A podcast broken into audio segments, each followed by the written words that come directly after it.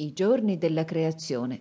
La creazione del mondo e la creazione dell'uomo sono descritte nel primo libro della Bibbia intitolato Genesi, che significa origine. I fatti della creazione non sono esposti dalla Bibbia in forma scientifica. La Bibbia vuole solo farci capire che ogni cosa ha avuto origine per volontà di Dio e che Dio ha fatto buona ogni cosa. L'autore del racconto della creazione immagina che Dio abbia compiuto la sua opera in sei giorni. Questo è solo un modo di dire, è un linguaggio simbolico. Dio è presentato come un operaio che lavora una settimana e poi si riposa. Lo schema dei sei giorni di lavoro e del settimo giorno di riposo è stato adottato dall'autore per insegnare agli uomini che anch'essi devono comportarsi come Dio. Gli uomini devono lavorare, ma devono anche riposarsi. Soprattutto devono dedicare un giorno della settimana al loro creatore. Devono offrire a Dio una parte del tempo che Dio ha loro donato. Nel giorno di riposo gli uomini devono occuparsi di Dio, devono rivolgere a Lui il loro pensiero e la loro preghiera. Nell'Antico Testamento il giorno di riposo e di preghiera era il sabato, nel Nuovo Testamento è la domenica. Il racconto della creazione vuole ricordarci che un giorno su sette appartiene totalmente al Signore.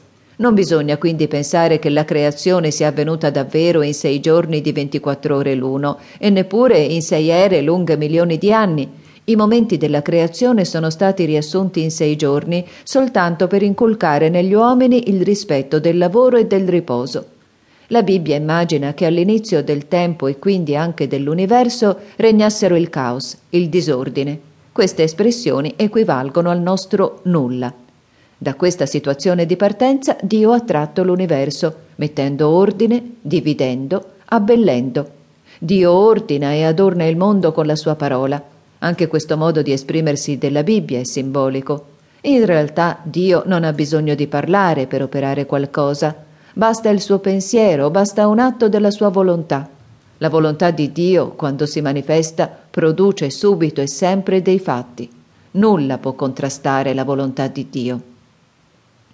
Ogni cosa è buona. Secondo lo schema settimanale, Dio il primo giorno crea la luce.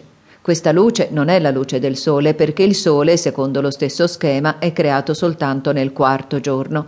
Gli antichi uomini vedevano la luce anche quando il sole non era ancora sorto, anche quando era nascosto dalle nubi, anche quando era da poco tramontato. Essi quindi pensavano che la luce fosse una realtà a parte, indipendente dal sole. E Dio vede che la luce è cosa buona. Il secondo giorno Dio crea una volta immensa, il firmamento, per separare le acque che stanno sopra il cielo da quelle che stanno sotto il cielo. Anche questa descrizione è fatta secondo le conoscenze che gli antichi avevano del mondo. Essi pensavano che la terra fosse immobile e piatta. Sopra la terra era tesa, alla maniera di una tenda, una cupola trasparente alla quale stavano attaccate le stelle. Anche il sole, la luna e i pianeti si spostavano seguendo la curva della cupola. Oltre la cupola del firmamento stavano le acque che gli uomini vedevano cadere dal cielo sotto forma di pioggia. La pioggia era possibile, si pensava, perché nella volta trasparente del firmamento ogni tanto si aprivano delle finestrelle o cateratte. Il terzo giorno Dio raccoglie le acque inferiori e forma gli oceani e i mari. Dio separa la terra dalle acque. Poi adorna la terra asciutta di piante, ognuna secondo la propria specie, e Dio vede che ogni cosa è buona. Il quarto giorno Dio crea il sole, la luna e le stelle. Il quinto giorno Dio adorna di animali lo spazio fra la terra e la volta del cielo e adorna di animali le acque degli oceani e dei mari.